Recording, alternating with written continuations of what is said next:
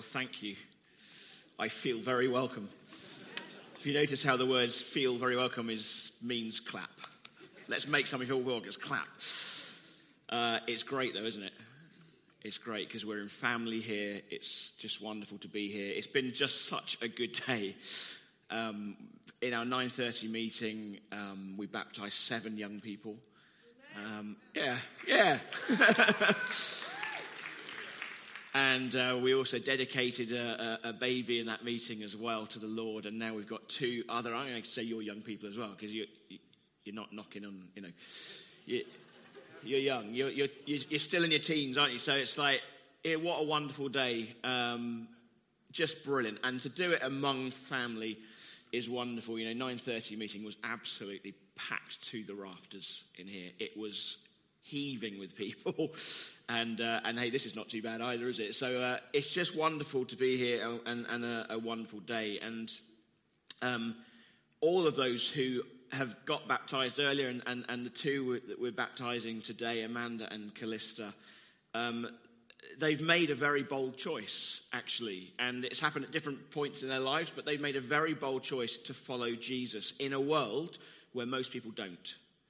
That's a really bold choice. It's a choice that will be tested many times in the years to come, but it is a very definite choice that they have made for themselves.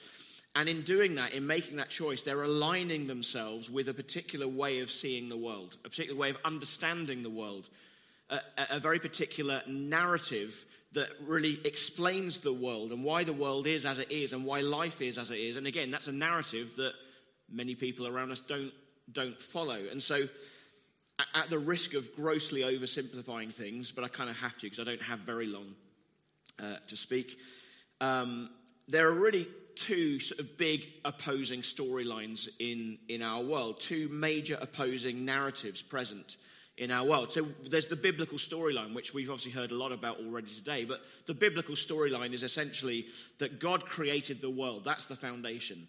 God created. Okay? We are created, we are designed. That says a lot that I don't have time to go into right now. But God created the world, and when He created the world and He created us, it was good. But then humans messed it up. Humans corrupted the world, brought sin into the world, brought evil into the world, and messed it up, for which we are deserving of judgment and rejection from God. But that problem of evil that we have in the world, in the biblical worldview, finds its solution not in ourselves, but from God Himself, from the Creator Himself through Jesus Christ. And it results eventually in the future in a new creation where peace and justice are perfectly restored. That's the biblical worldview in a, in a nutshell. That's the worldview that they're aligning themselves with. But then you have the secular worldview, the secular storyline or narrative, which really seeks to take God out of the equation by taking away any idea of creation or design. You know, that we're kind of the result of just some sort of random happening that has no apparent cause or anything like that, but it doesn't really acknowledge any inherent moral problem of evil or have any explanation for it. It's just that there are some good people and some bad people. Uh, and this storyline, the secular storyline, looks not to God, but it looks to humanity, to the ongoing self improvement of humanity, for humanity to solve its own problems. So basically, you've got one storyline where all our hopes are placed in God rescuing us, and another storyline where all our hopes are placed in humanity rescuing itself. The common thread being that we are all in need of some sort of rescue. Um, that there is something very wrong with the world. We have big problems. There's something fundamentally broken about the world. And I don't think I need to say anything about that. I think it's pretty obvious. Just look around us. The question is which storyline do you follow ultimately? Which narrative do you follow? Where is your hope? Where is your hope? Is it in God or is it in man?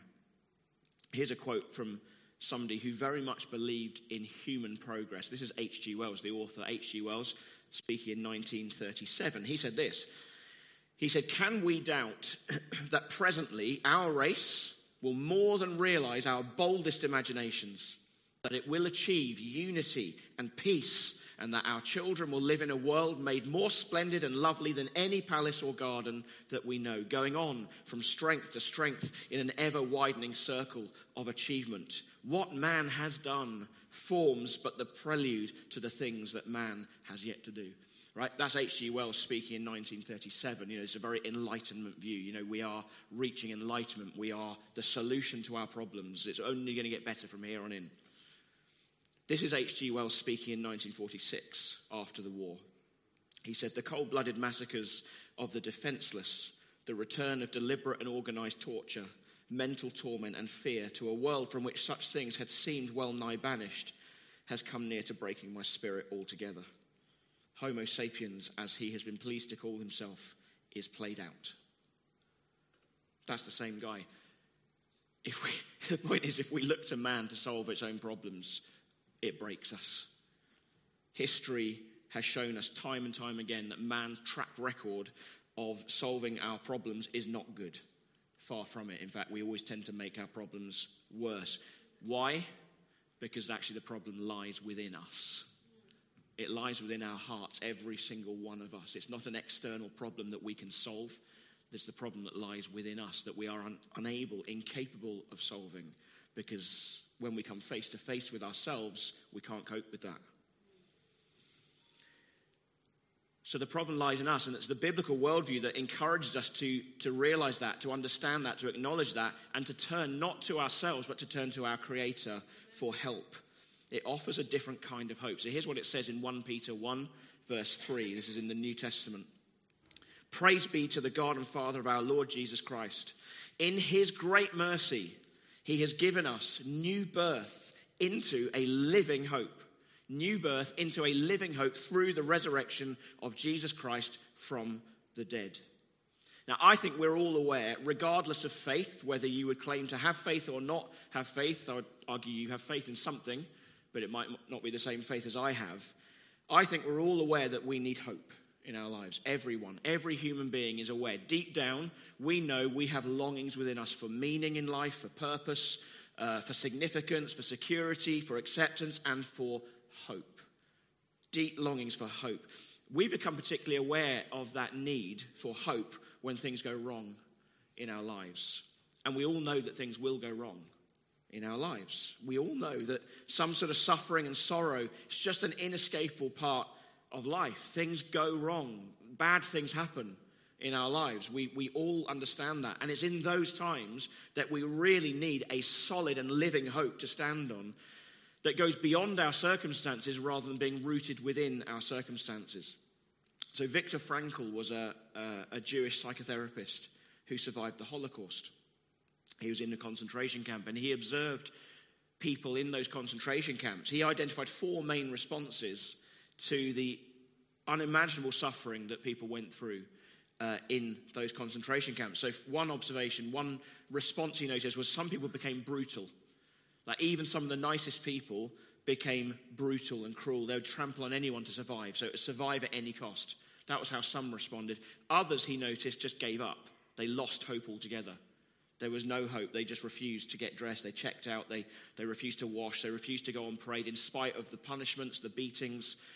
They just gave up. Um, even some of the most optimistic people just gave up hope.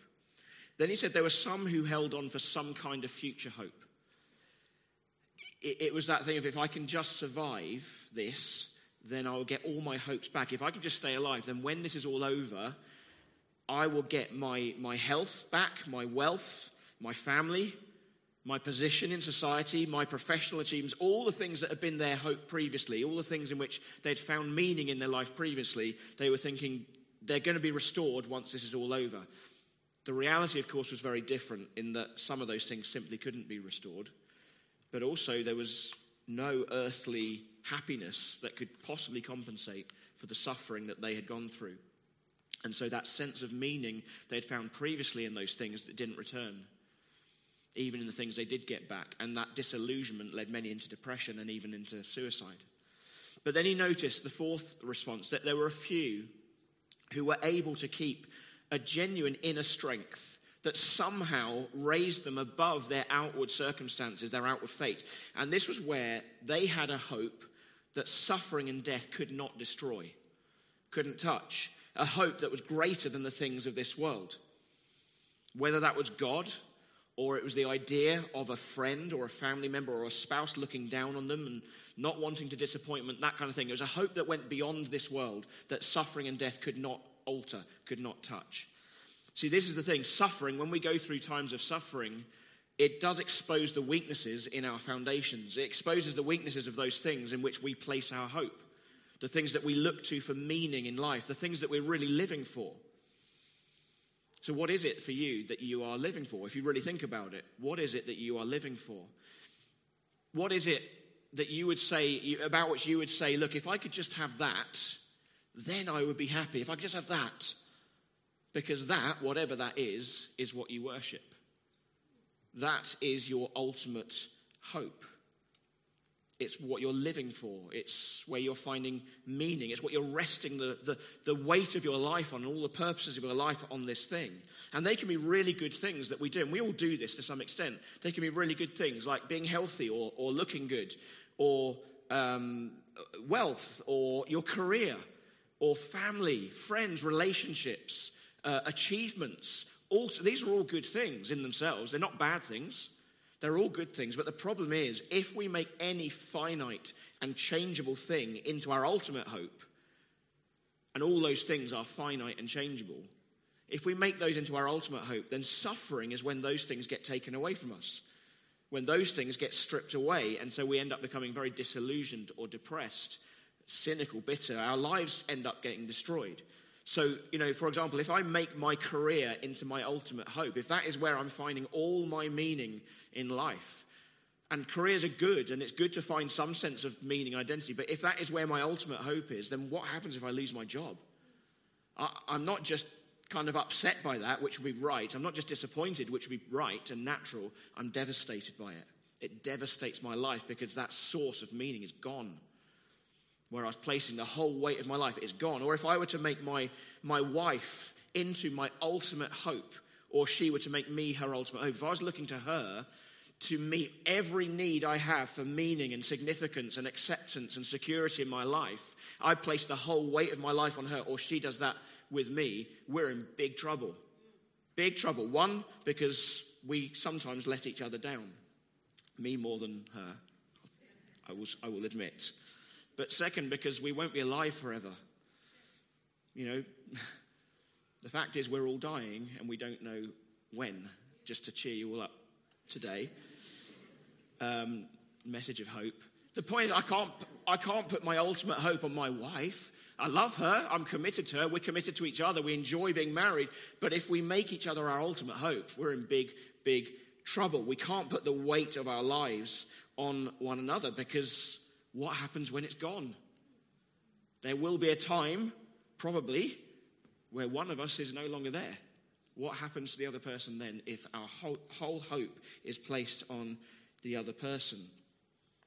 Now, we we need an infinite reference point in our lives. When we take any good thing in our life and we turn it into our ultimate hope, it becomes a very shaky foundation. We need a living hope, an infinite reference point, an eternal, unchanging hope to be able to handle suffering and sorrow when it comes, as it inevitably does. To be able to handle life, because the reality is, if you live long enough, you will lose all of those good things that I've talked about. You will lose them all. You will lose your health. You will lose your looks. You will lose wealth ultimately. You won't take any of it with you. You will lose your career. You will lose family. You will lose friends. Those are all great things to be enjoyed in life. They're the blessings of God on our lives. But we need an ultimate hope, a living hope, one that doesn't die, one that doesn't change. So, what is it? What is this living hope that Peter's talking about? Well, he goes on to tell us a little bit more in the next verse, where he talks about in verse 4 an inheritance that can never perish, spoil, or fade. Kept in heaven for you. So it's an inheritance that is kept in heaven for you. That means it is guaranteed, it's utterly secure, it cannot be removed, it is kept for you, it is safe. But what is it? What is this inheritance? What it really boils down to is, is this it's that on the cross, Jesus was given everything that the human race deserves. He took upon himself, he took, he absorbed everything the human race deserves. And we know the human record deserves condemnation, deserves judgment, it deserves rejection from God. And not just as an abstract thing, but my record deserves all of those things. My own my own record deserves those things. Jesus paid the penalty for all of it. He paid the penalty for our sins. He, he took the, the debt, he absorbed the debt that none of us could ever pay in a, in a, in a million years. He took it all and paid it off. But then there's a great, another side to this as well. It gets even better that if you believe in him and you put your trust fully in him, not only does he absorb your debt, take that away from you, but he gives you what he deserved. You get from God what he deserved, the record that Jesus deserved. You get it credited to you. The righteousness of Christ, the perfect life he lived, is credited to you as if you lived it yourself. This is a pretty good deal in my eyes. Even better, as a result of being given his righteousness, as a result of that being credited to you and your debt being absorbed, you get to be reconciled with God. Amen. You get to have peace with God. That is what we're all made for if God is the creator and we were made for a relationship with Him and that relationship is broken, what do you think the deep longings in us are about? What is it we're longing for? What is it we're searching for? Peace with God, reconciliation with God, the, the missing piece that we're all looking for. This is a pretty good deal. That is the gospel. That's the gospel. That is the good news. You're born again into this living hope, not through your good deeds and your achievements, but through the death and the resurrection of Jesus Christ. See, many people try, desperately try to live a good life in, you know, taking a bit of a gamble in the hope that if there is a God and if there is such a thing as heaven, that they'll get there. You know, in the hope that their good deeds will make them acceptable to God. And don't get me wrong, it is good to try to live a good life. It's good to try to do the right things in life, but you have to know that your life will never be good enough to be acceptable to a holy God. You know, you, you you, might, you might live a great life. You might live a really good life. You might, if you look at the people around you, your standard of, of morality and doing the right thing might be way up here. You might have a really high standard in your life, higher than everybody else you know, but it's nowhere near the standard for a holy and a perfect God. You can never attain that yourself. You can never achieve it yourself. It's just impossible. The difference for me as a Christian is that I know with absolute assurance, I know that I am acceptable to God right now and for eternity, not because of, of me, not because I'm good, not because I've done anything, but because Jesus is good. And it's on the basis of what Jesus has done. It's on the basis of inheriting his perfect record. And therefore, I have a desire to live a good life. Out of that, in the light of that, I have a desire to live a changed life because he has changed me. Because he has given me everything I need to live that life. It's not to earn anything from him, it's because he's already given me everything that I need. That's the difference between religion and the gospel. You know, religion is about saving yourself. You do you live well, you follow the rules, you present my righteous record to God, and then he owes me something. That's religion, that is not the gospel. Many people get this confused. That is not the gospel. The gospel is about knowing that your record will never ever be righteous enough ever. It is about receiving from God, resting in God's work of salvation on your behalf, receiving His grace for you, receiving everything He has for you, knowing that God gives me a righteous record in Jesus Christ so that I can live in freedom for Him and from Him, and I can enjoy everything that He deserves for eternity as an adopted son of God. That's my identity. That's the identity He's given to me. I haven't earned it. He has given it to me. That is the inheritance that will never perish, spoil, or fade. That is the living and eternal hope that we have if you're in Christ, if you're a Christian. So, how do you get hold of this living hope if you don't have it? How do you get it? You get it by believing the gospel and declaring that Jesus is Lord, that you're going to follow him even when that's really hard because he is, he's the best. He knows what is best for you because he's trustworthy, because he loves you, because he's given you everything. It's saying you're going to follow him in all of that. That is what's happened to all of those getting baptized today. They have believed the gospel for themselves. Something has changed in them, something has shifted in them. They've believed it for themselves. They have encountered and received Christ for themselves. They've committed to follow him as Lord, and they have been born again into a living hope and an eternal and a glorious inheritance. Praise God. Now, does that mean they're going to live from this point on a life of sinless perfection, free from disappointments, free from struggles, free from suffering? Of course, it doesn't mean that. They will face many challenges. They will face many temptations and they will mess it up at times. Sometimes their life will not look like a follower of Jesus. They'll mess it up, as we all do and as we all have at times, because there is still brokenness in us and we still live in a broken world. But their ultimate hope and my ultimate hope is not in something that is finite and changeable like my own performance. That's a very shaky foundation for my life. It is in something infinite and eternal, unchanging and solid, and that makes all the difference. That brings peace Amen. into life. That brings joy. It brings meaning and purpose and freedom and hope. Living hope, eternal hope into our lives. So, what about you? Where is your hope? Is it in God or is it in man? Or in yourself? All I can say to you as I finish here, all I can say to you is Jesus has totally changed my life. Amen. Completely changed my life. And that is the same story for many people here. Believe the gospel. It is good news for you. If you don't know it, this is good news for you. Believe the gospel. Be born again into a living hope. Amen. Amen. Amen. Let's get some people baptized.